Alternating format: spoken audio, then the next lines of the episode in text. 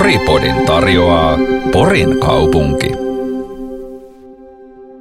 Kokemäenjoen suiston savisessa kainalossa elää ja hengittää kaupunki, jonka verenkierrosta syntyy kulttuuria, joka näyttää ja kuulostaa vain itseltään. Se on Pori. Mikä saa porilaisen hitsarin kyyneliin? Miksi Pori on lapsiperheiden lottovoitto? Mikä niitä porilaisia oikein vaivaa? Tämä on Poripodi. Radio Helsingin Poripodin maailman historian ensimmäinen jakso, hyvät ihmiset. Olette porilaisten ystävien seurassa. Ja tosiaan tässä podcastissa kuuden jakson verran ruoditaan ja pohditaan ja kaivetaan porilaisen onnellisuuden alkujuuria. Ja tässä Poripodin ensimmäisessä jaksossa seikkaillaan harmaalta 90-luvulta räiskyvän värikkääseen 2020-lukuun. Millaisesta aluskasvillisuudesta versusivat äkkiväärät ja surrealistiset indimusiikin jättiläiset nuo oudot musiikilliset hedelmäpuut Deep Turtle, Sirkle, Kuusumun profeetta ja Makiar Posse? Turun yliopiston kulttuuriperinnön tutkimuksen väitöskirjatutkija Tommi Iivonen tutkii porilaista alternative-musiikkia 90-luvulta 2010-luvulle. Tervetuloa Tommi Iivonen. Kiitos, kiitos paljon. Hauska olla vieraana. Ja Otetaan... ensimmäisenä. Ja, ja ensimmäisenä Kyllä, vieraana, joo. koska jonkun on oltava uraurtaja tässäkin asiassa. Niinpä, niinpä. Tota, otetaan ihan alkuun esittely, että tota, tai tämä, meillä on tässä Poripodissa kysymys aina, että mikä on sun porilaisuusaste? Onko se raaka, kypsä vai medium? Jaa, no kai mä olen, kai mä olen kypsä porilainen, en kypsä porilaisuuteen, vaan nimenomaan kypsä porilainen, eli mä oon asunut täällä käytännössä katsoa koko ikäni ja satun olemaan vielä toisen polven porilainen. Mutta raaka hanu minä olen. Joten tota. No niin, hyvä. Hei, tota, mennään siihen sun tutkimusaiheeseen ja meidän tämän jakson aiheeseen. Kerro vähän, mitä sä tarkalleen tutkit? Tutkin porilaista musiikkia, underground-musiikkia, miten sen haluaa ottaa tai miten sen haluaa nimetä. 1990 vuodesta oikeastaan tarkalleen ottaen tuonne 2010-luvun alkuun. Eli Porissa kehkeytyi tällainen noina vuosikymmeninä yhä ja vieläkin ehkä olemassa oleva tai monella tavalla olevassa oleva alternatiiven musiikin skene, joka sitten oli hyvinkin tunnettu sekä Suomessa että nykyisin myös maailmalla. Ja ihmetyttää itseäni oikeastaan tämä lähti tämä koko tutkimus siitä, että miksi näitä tämmöistä tapahtui Porissa ja miksi tällainen sai alkunsa 90-luvulla, koska Pori kaupunkina, ainakin jos perinteisesti ajatellaan, niin Pori kaupunkinahan oli tällainen hyvin tehdasvetoinen, työväen luokkainen siinä mielessä, että täällä oli tota, suurin osa oli nimenomaan teollisuustyössä ja muussa tällaisessa, niin, nimenomaan niin sanotusti työväenluokkaisissa ammateissa. Ja sitten taas yhtäkkiä täältä alkaa tulla tällaista niin kuin avantgardistista taidemusiikkia, jota vieläpä tekivät sitten niin kuin porilaiset, että ei edes tänne niin kuin muuttaneet opiskelijat, vaan nimenomaan porilaiset. Millaiseen kulttuurikaupunkiin, nimenomaan kulttuurikaupunkiin tämä underground-skene, indiskene täällä Porissa silloin 90-luvulla syntyi? No tämä täytyy lähteä, lähteä vähän pidemmältä, että et onhan Porissa tietysti ollut popia ja rockia ajat, iät ja ajat, mutta jos lähdetään ja rajataan tämä vaikka niin kuin 70-luvun lopulta, joka on aina hyvä, hyvä paikka rajata ja aloittaa, koska silloin Suomessa oli kova punk-puumi. Ja silloin Porissa perustettiin tällainen, niin kuin ympäri Suomea perustettiin näitä elävän musiikin yhdistyksiä, eli Porissa perustettiin Pelmu. Mä en muista tarkkaa vuotta, milloin se on perustettu, mutta kuitenkin Pelmu perusti myös tällaisen Pelmutalon tuohon kahdeksan, äh, anteeksi, hallituskadulle siinä tota, ilmeisesti 70-luvun ihan loppupuolella. Ja järjestettiin kaikenlaisia suistomaan soittopäiviä ja niin edespäin. Ja sitten vuonna 80 ää, nuorison, nuoriso sai käyttöönsä tämän tota, kuuluisan Annankatu 6 eli Anniksen, johon myös tämä Pelmu muutti ja sitten tämä Pelmutalo purettiin pois. Ja sanotaanko, että siinä on sellainen tietynlainen alkusysäys sille, ehkäpä sille niin kuin 80-luvun porirokille. Ei ainoa, mutta jossain määrin tämä niin kuin Anniksen. Onko se sitten ollut valtaus vai onko se sitten ollut tällainen melko niin kuin katsottu vähän sormia läpi, että annettu ava- avaimet näille nuorille, että tuossa on, että voitte mennä tonne. Siitä on vieläkin vähän ehkä kiistaa, tai no en mä tiedä kiistaa, mutta niin keskustelua, että mitä siinä oikeastaan kävi. Mutta vuodesta 1983 tämä Annis oli sitten niin kuin Porin kaupungin alaisuudessa, mutta toimii hyvin tällaisena tee se itse paikkana yhä. Ja samana vuonna 1983 avattiin Porin nuorisotalo, joka toimi myös tämmöisenä niin kuin bändien, erityisesti bändien treeni, treeni niin kuin alustana tai paikkana. Miksi mä nostan näitä paikkoja, niin tämän niin kuin tilan ja tilojen, tilojen niin kuin helppous, saamisen helppous on ollut yksi suuri, suuri tekijä siitä, että miksi täällä on syntynyt näitä Täällä on, helppo, täällä on ollut helppo alkaa tehdä. Joo, ja siis kaupunki vähän niin kuin huomaamattaan on, on niille niin kuin tilojen avulla tukenut tätä tällaista tota, bändisoittamista ja niin edespäin. Eli ei se ollut mikään sellainen niin kuin varsinaisesti niin kuin ajateltu asia, että no nyt annetaan näille niin kuin nuorille näitä bändikämppiä, että tästä syntyy sitten jotain mielenkiintoista, vaan se oli vähempi jonkinlaista ehkä niin kuin sosiaalipoliittista toimintaa. Että nuoret pois kadulta, että jos ne nyt tykkää soittaa bändeissä, niin tehdään niille nyt sitten vähän niin kuin bändikämppiä ja niin edespäin. Jos mietitään tota, juurikin tota 90-luvun skenen syntyaikoja, niin yhdistikö sitä porukkaa joku? Jos miettii nyt vaikka esimerkiksi yhteiskuntaluokkaa tämmöinen, silloin oli iso laman aika ja kaikkea, niin löytyykö tässä tutkimuksessa semmoisesta viitteitä, että se olisi ollut jotenkin homogeninen se porukka sillä lailla, että ne olisi niin kuin jollain tavalla niin kuin samaa, samoista lähtökohdista tai No tota, kuten mä sanoin äsken, niin ne on niin kuin, se porukka on hyvin, hyvin homogeenisen porilaista. Eli sinne ei tullut, jos, jos Porissa nyt oli mahdollisuus opiskella, silloin ei ollut vielä ammattikorkeakouluja, mutta et siinä ei ollut esimerkiksi muualta tulleita opiskelijoita juurikaan. Eli ne oli hyvin, hyvin niin kuin, tarkasti porilaisia. Sinällään tämmöisen niin työväenluokkaista taustaa tai, tai jotain muuta taustaa, niin se nyt ei näyttäisi olevan niin suuressa roolissa. Et porukka oli itse asiassa aika heterogeenisesti sekä työväenluokasta että sitten niin kuin keskiluokasta tai ylemmästä keskiluokasta, millaisen nyt halutaan nähdä. Ö, yksi mielenkiintoinen juttu, että, että aika paljon oli porukkaa kuukkarista. Eli Porin kuudes osa. Joo, kuudes- Puutalo, ku- legendaarinen puutaloalue. Ja yllättävän vähän oli porukkaa Pohjoisporin puolelta, eli, eli Toijoelta tai, tai Pormestariluodosta tai, tai, tai vaikka Ruosniemestä. Ja tämä oli nimenomaan 90-luvulla. Öö, en, en tarkalleen ottaen tiedä syytä tähän, miksi näin oli. Öö, aika moni oli tavannut, tavannut niin kuin kouluissa. Että ne, on, ne on oikeastaan niin kuin kouluissa muodostettuja bändejä. Että et siellä on aloitettu sitten niin kuin yläasteelta tai lukio, lukiopohjalta se, tota, niin, se bändeissä treenaaminen. Eli ne tuttavuudet on luotu aika niin kuin nuorina jo. Ja sitten nämä nimenomaan Annikset ja, ja tota, nuorisotalo on auttanut sitten niin kuin tapaamaan uutta porukkaa. Ja jos vielä vähän palaa tuohon 80-lukuun, niin, niin Anniksella erityisesti oli tosi kova niin kuin punk skene tai elinvoimaista punk-toimintaa 80-luvulta vielä ihan 90-luvulle. Ja se on ilmeisesti se, se niin kuin punkin semmoinen tee se itse mentaliteetti on vaikuttanut aika vahvasti siihen, siihen 90-luvun touhuunkin. Näin niin kuin arvelevat itse nämä tota, haastattelemani ke- skenen jäsenet. Jos mietitään, mm, kun sä haastattelit noita ihmisiä, ketkä on silloin ollut perustamassa näitä bändejä ja vaikuttamassa, niin nousiko sieltä haastatteluista mitään erityisen tämmöistä porilaista henkistä ominaisuutta, joka ei voisi luonnehtia, niin kuin, että vaikka nyt ajatellaan tämmöinen klisee, että jos tota, lukee ovessa, että vedä, niin se työnnetään auki, niin ol- oliko tässä niin tämmöistä, tämmöistä näistä stereotypioita, tuliko sinulla semmoinen olo, että ni- niissä on joku tämmöinen henkinen, henkinen fiilis siinä tekemisessä? Onko se just se punkin tee se itse, että siihen on vähän semmoinen, että että me tehdään tätä ihan samaa, että kiinnostaako ketään?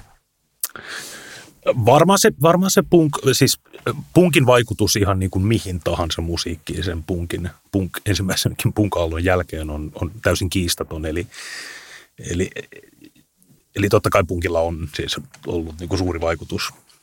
Mutta sitten taas jos mietitään niin kuin porilaisuutta – ja miten nämä niin kuin itse nämä haastattelut, haastatellut kuvaavat sitä porilaisuutta ja mikä heille nousee semmoiseksi niin kuin porilaisiksi ominaisuuksiksi. Niin yksi, oli, yksi on sellainen, että, että on ehkä vähän niin kuin vähätelty sitä omaa toimintaa ja sitä on pidetty porilaisena, että ei nosteta itseään mm. jalustalle, vaan ollaan niin kuin jalat maassa ja tehdään sitä omaa asiaa. Mutta mielenkiintoisempi juttu ehkä vielä mun mielestä on se, että että tämä porukka puhuu siitä, että kun jotain päätettiin tehdä tai kun jotain on päätetty tehdä, niin se myös tehdään. Että se ei saa jäädä sellainen, sellaiselle niin kuin puheen asteelle tai lesoilun asteelle, vaan on oltava niin kuin sanansa mittainen ja sitten tehtävä. Ja sitten kun tehdään, niin tehdään vakavissaan. Se ei tarkoita sitä, että se musiikki kuulostaisi vakavalta tai, tai, tai jonkinlainen niin kuin performanssi, mitä siihen musiikkiin liittyy, että ne niin kuin olisi kauhean vakavia hmm. ainakaan sille katsojalle, mutta tota, se, että kun sitä tehdään, niin se on otettava tosissaan ja ei, ei niin kuin vaan leikitä. Ja tästä tuleekin mun mielestä aika mielenkiintoinen niin kuin juuri tuo ilmiö, mitä sä sanoitkin tuossa, että itteensä ja tekemisestä kuitenkin – ulospäin saatetaan vähän vähätellä. Mä oon itse kiinnittänyt siihen huomiota. Esimerkiksi tuossa oli, tuossa tota, nyt kun tätä äänitetään 2023 keväällä, niin tuossa alkuvuodesta taiteilija Mika Rättö täytti 50 vuotta ja Helsingin Sanomissa oli hänestä synttärihaastattelu ja hän sano, kiinnitti huomiota, kun hän sanoi siinä, että tätä on vaan ihan tavallista. Et, et joo, se varmaan, totta kai se onkin. Se on sitä, mitä hän tekee ja mitä ne kaikki tekee, mutta sitten kumminkin kuuntelijan ja katsojan mielestä, niin eihän se nyt ole mitään tavallista. Se on aika erityislaatusta. Mm, itse mä ehkä ajattelen jotenkin niin, että ei se olisi kauhean väärin ikään kuin ulospäinkin näyttää, että arvostaa sitä, että hei mä oon tehty nyt 30 vuotta tämmöistä kamaa ja, ja ihmiset tykkää. Onhan se nyt jotain. Juu, on, on, onhan se paljon, mutta jokainen taplaa tyylillään. Tiedätkö, tässä on mielenkiintoinen juttu myös se, vielä täytyy lisätä se, että, että tämä porukka kuitenkin, kun ne kuvailee toisia porilaisia, toisia muusikoita, niin ne puhuu tällaista, niin kuin, että no me ja hänkin oli semmoinen porilainen Julli tai Jannu tai hmm, Hyypiö. Mutta mutta sitten kun puhutaan niistä omista tekemisistä, niin käytetään kuitenkin hyvin useasti sanaa taide. Että kun tehdään taidetta, kun teemme taidetta. Mm. Ja se on aika mielenkiintoista siinä mielessä, että se, se jotenkin niin kuin, ei se nyt särähdä mun korvaan, kun, kun mä oon nyt haastatteluita, te, haastatteluita tehnyt, mutta se on aika mielenkiintoista, että, että porukka kuitenkin puhuu porin murretta ja sitten puhutaan niin kuin hyvinkin jalat maassa tyyppisesti jostain asioista, mutta sitten tulee, kun, sitten kun, sitten kun niin kuin puhutaan siitä tekemisestä, niin käytetään sanaa taide. Eli se varmaan kertoo siitä, että just että suhtaudutaan kuitenkin siihen tekemiseen vakavasti, että siinä ollaan semmoisen jonkun taiteen alttarilla, että sitä, se ei ole mitään kuitenkaan silleen niin kuin sydämessä mitään ihan vaan puuhastelua.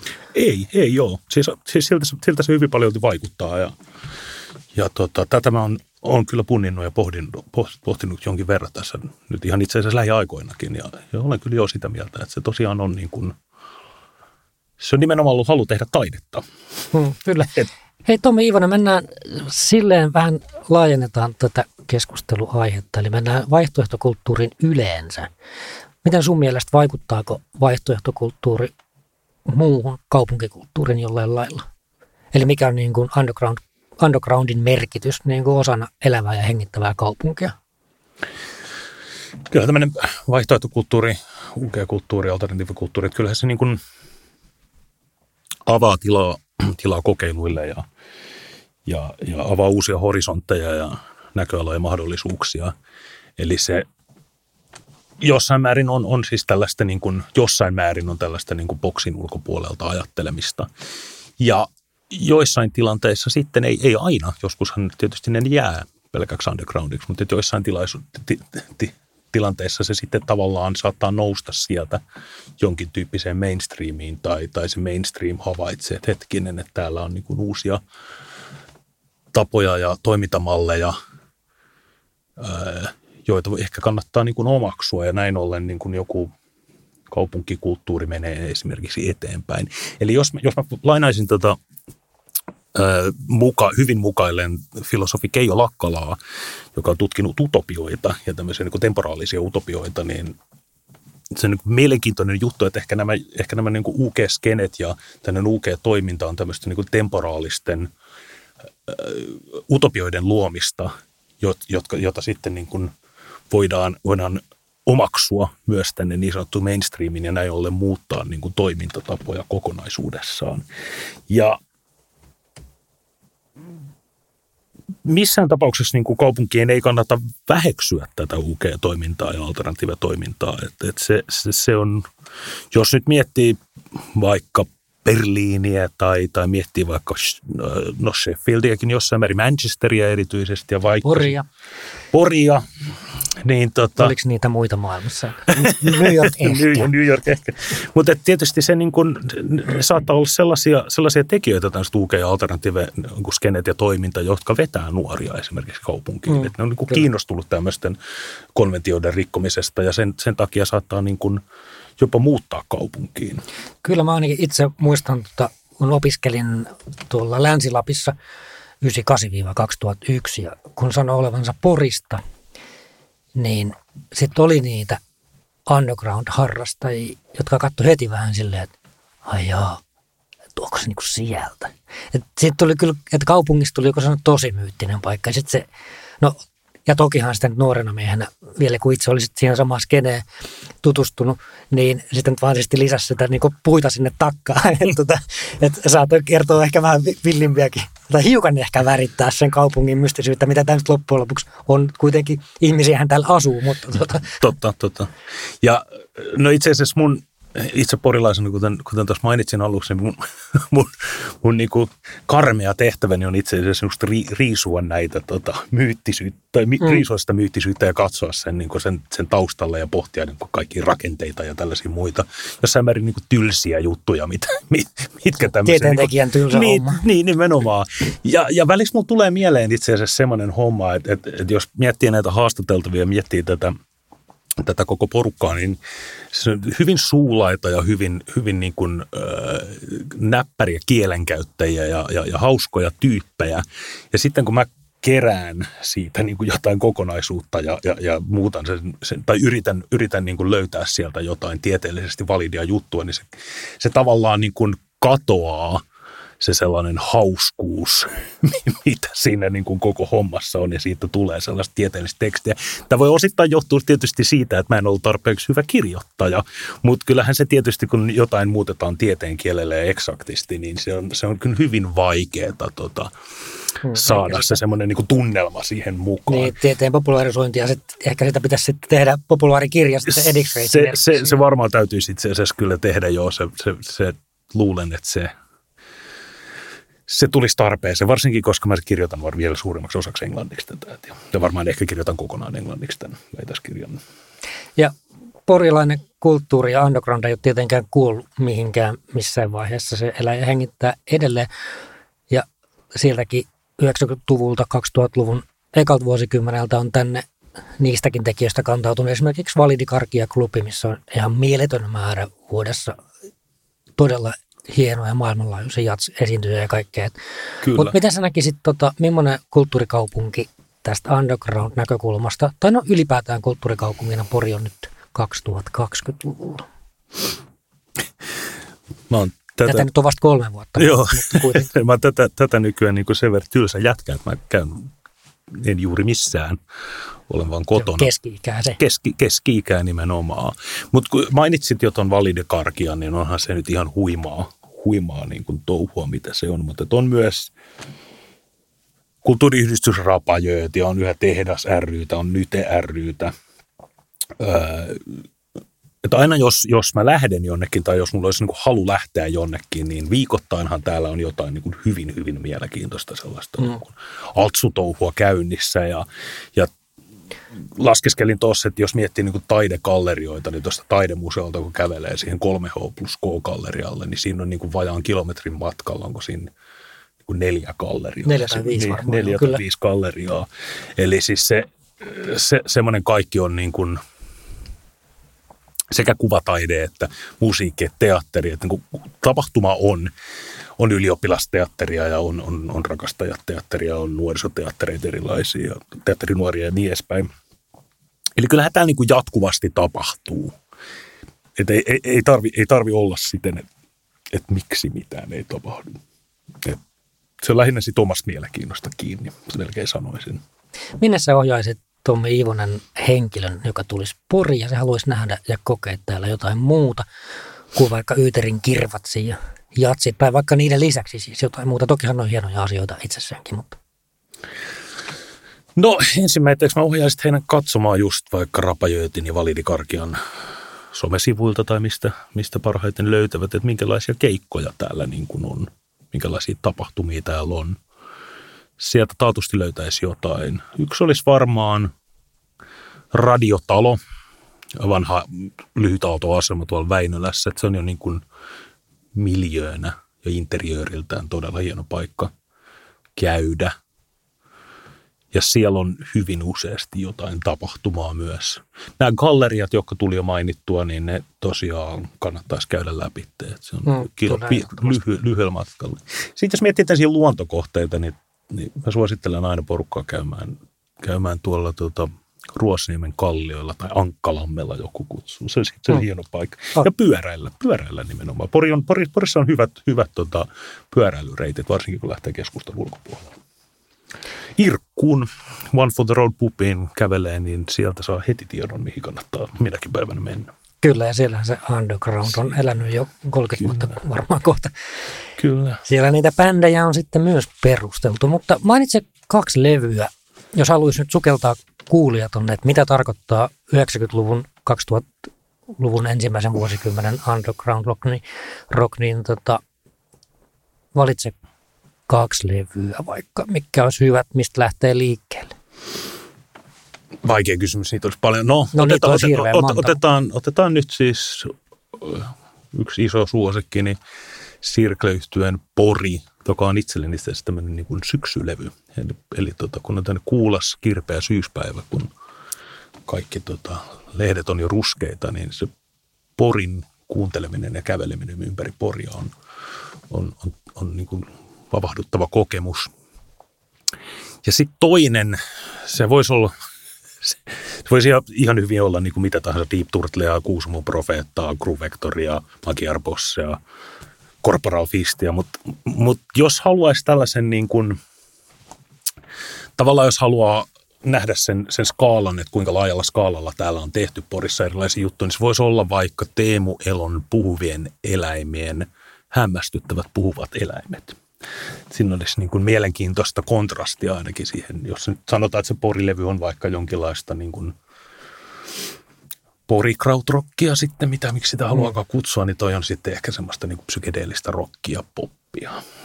Ja se, tota, muistan hämärästi, nyt en osaa suoraan siteerata, silloin joskus kun Sirklen porilevy ilmestyi, niin muistaakseni rumpassa tai soundissa arvostelija kirjoitti jotenkin niin, että se, sen levyn fiiliksestä tulee mieleen, että jos menee poriin, niin hyvin todennäköisesti näkee ufon ja pitää sitä täysin normaalina. Hieno kuvaus. Kyllä.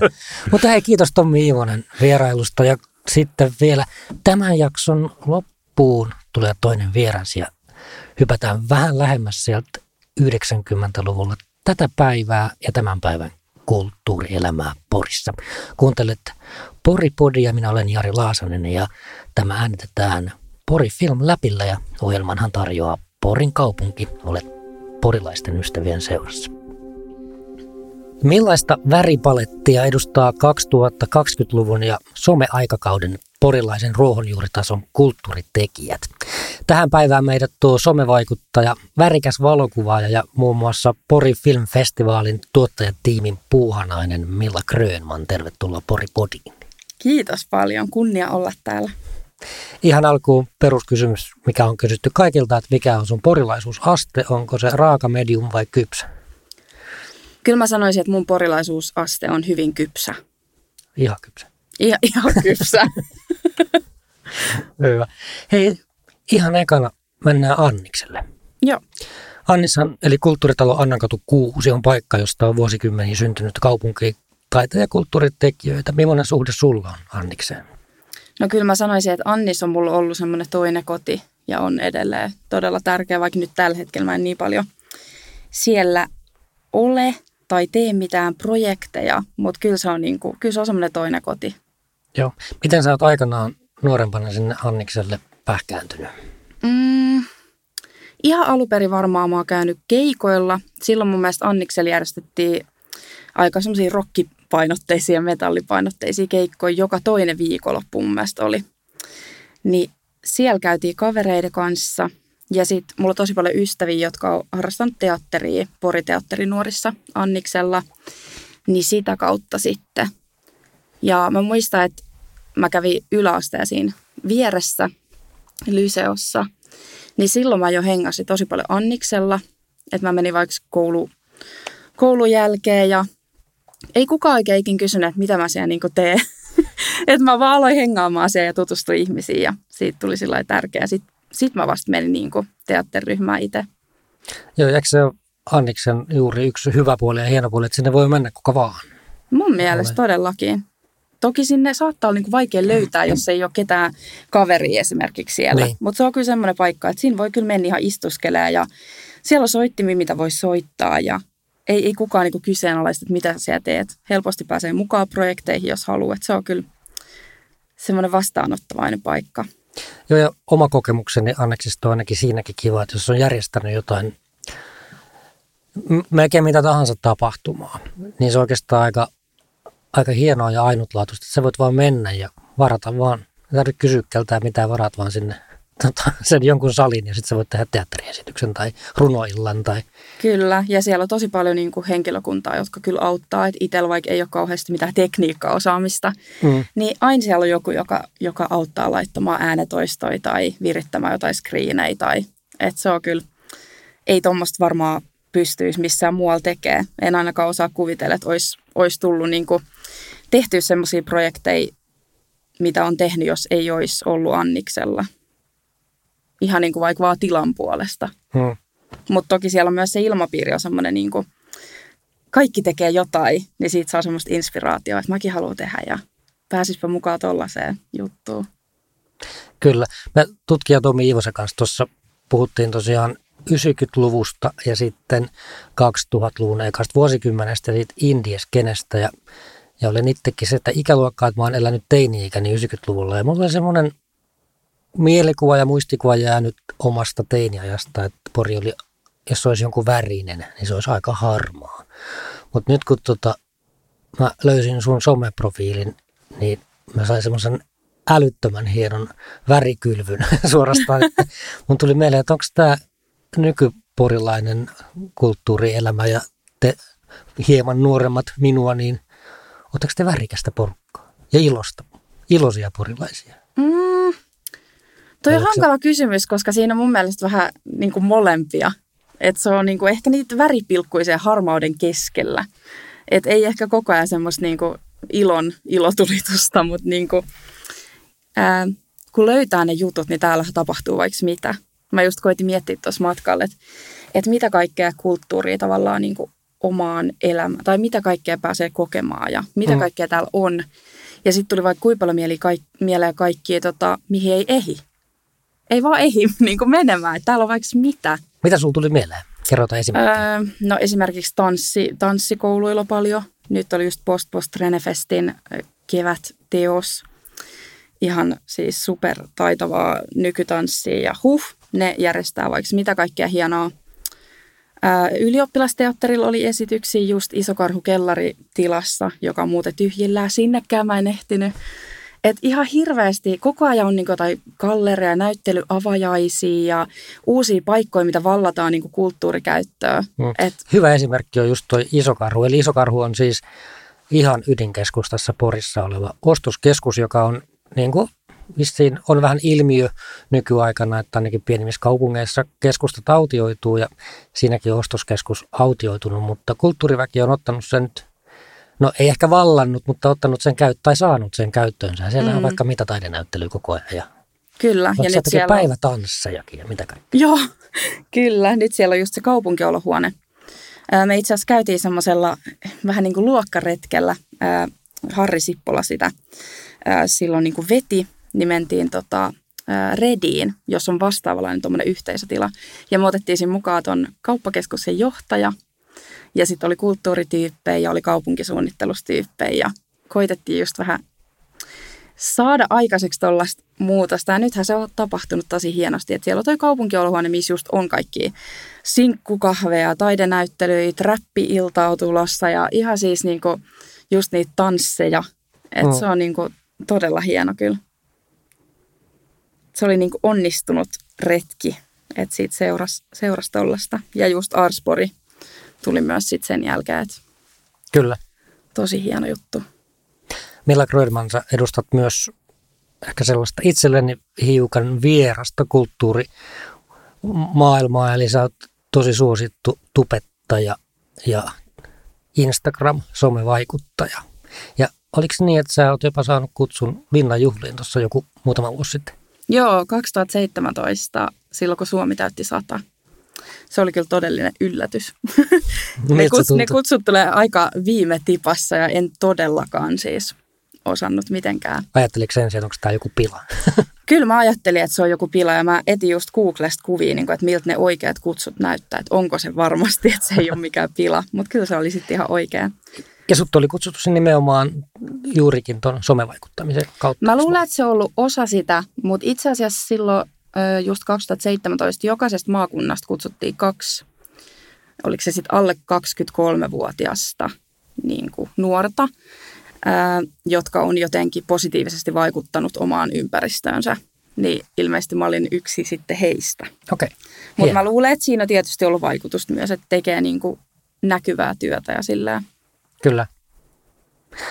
Jos tota, tänne tulisi sun vieraaksi joku ulkopaikkakuntalainen muualta ja, ja jos jätetään ne ihan ilmeisimmät paikat, vaikka Porjatsit ja Yyteri pois, niin mitä semmoisia kätkettyjä helmiä, mitä sä näyttäisit, jos mietitään nimenomaan tuota kulttuuripuolta, niin Porikaupungista, mihin sä veisit? No täällä on paljon kaikkia kivoja gallerioita. Kyllä tässä keskustassakin on monta, johon voisi lähteä katsoa taidetta. Ja sitten tietenkin sen kaupunkiolohuoneelle. Ja Anniksella katsoo graffiteja. Sitten nyt on se taide sisäpiha siellä niin kuin Airio sisäpihalla. Mä en ole vielä itse ehtinyt siellä käymään, mutta se voisi olla tosi mielenkiintoinen. Että ehkä just tolleen niin kuvataide painotteisesti olisi ehkä helpoin, helpoin lähteä sit esittelemään. Kyllähän täällä jatkuvasti tapahtuu No jotain. niin kuin sä sanoit, että ei kerkeä millään kaikkea. Niin, kyllä. Että jos tulisi joku, niin katsoisi vaan mitä kaikkea on niin kuin tulossa. Niin ihan varmasti niin kuin museoilla tapahtuu paljon kaikkea. Ja niin kuin, Kyllä. Sä oot ollut juurikin Pori Filmfestivaalinkin tuottajana. Mitä sä, jos sä nyt saisit ihan tästä lähteä sille haaveilemaan, niin mitä Porin kaupungin kulttuurielämään voisi vielä tuoda? Mikä, mikä on sellainen kiinnostava? Onko jotakin haaveita, jotakin tämmöistä, ihan, ihan kuinka isoa, vaikka musiikkitalo tai Siis nimenomaan ehkä se lähtisi mulla tilasta. Et esimerkiksi äh, Pori Filmfestivaalinkin kanssa me ollaan oltu monessa eri tilassa ja just vallattu ehkä autioita tiloja, mutta meidän pitää aina rakentaa sinne se katsomo ja se Aivan. niin kuin sali. Ja sitten tavallaan ehkä vaikka äänentoiston puolesta, niin se ei, ne tilat ei niin paljon kunnioita ehkä niitä teoksia, koska sen ehkä osaa ajatella, että kun pitää tuommoisessa isossa autiossa tyhjässä tilassa, niin ääni tulee sieltä katon kautta, kaikuu ja vaikka kuinka yritetään rajaa sitä tilaa. Niin mun mielestä me tarvittaisiin iso tila, joka olisi vapaasti niin kuin vapaiden ryhmien käytössä myös. Se olisi mun mielestä todella hyvä. Ei mikään valtava tarvitse edes olla, mutta silleen, että siellä voisi olla keikkoja, voisi olla leffoja, runolausuntaa, tanssia, mitä tahansa. joo, Että olisi tavallaan puitteet, niin kuin olisi tanssimatot esimerkiksi. Että sitten tosi paljon niin kuin itse ainakin se kulttuuri, mitä mä kulutan, on niin kuin pienien vapaiden ryhmien tekemää tai yhdistysten tuottamaa. Ja sitten taas heille ei ehkä ole varoja niin kuin hankkia niin kuin tarvittavaa laitteistoa tai just esimerkiksi jotain vaikka tanssimattoja. Mm, Niin tuommoinen olisi mun mielestä niin kuin superhieno. Äkkiseltä voisi ajatella, että, että ei ainakaan ole siitä puutetta, että, että varmaan tyhjää tilaa kumminkin löytyisi. Niin, mä uskon, Vois, vois että täällä on kyllä. Niin. Toivottavasti, toivottavasti tota löytyy. Millainen sun mielestä on hyvä kulttuurikaupunki? Onko se just tällainen kuin Pori on? Mm, Poris on puolensa, mutta kyllä täällä vielä mun mielestä on kehitettävää. Esimerkiksi vaikka markkinoinnissa, että mm, kuinka saadaan niitä juttuja esille. Joo. Esimerkiksi vaikka Pori kaupunkiviestinnän kautta. Että tavallaan jotain semmoista synergiaa ehkä, koska kaikki se kulttuuri, mitä täällä tehdään, se on kaikki niin kuin Porin etu. Vaikka sitä ei tehtäisi niin kuin esimerkiksi minkään kaupungin jutun kautta. Niin enemmän ehkä just semmoisia pienien, pienten niin kuin tekijöiden nostoa. Mutta kyllä mun mielestä täällä on todella hyvä meininki. Ehkä just ne tilat on se vaikea.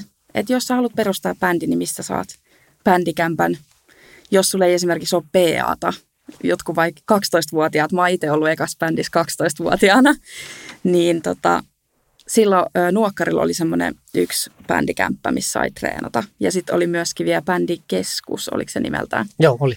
Ja siellä oli se yksi huone, missä oli kylläkin reikä seinässä silloin ainakin, kun mä oon siellä ollut. Mutta siellä oli PAt ja kaikki peruskamat, niin pystyi niinku aloittaa. Et ehkä tommosia, että niinku mahdollistettaisiin semmoista niinku vapaata kulttuurin harrastamista niiden, niiden tilojen ja laitteiden avulla. Mutta mun mielestä muuten täällä on kyllä hyvä meininki. Näin siis Milla Grönman. Kuuntelet Poripodi podcastia. Ensimmäinen jakso alkaa olla paketissa. Toivottavasti viihdyit. Olet porilaisten ystävien seurassa.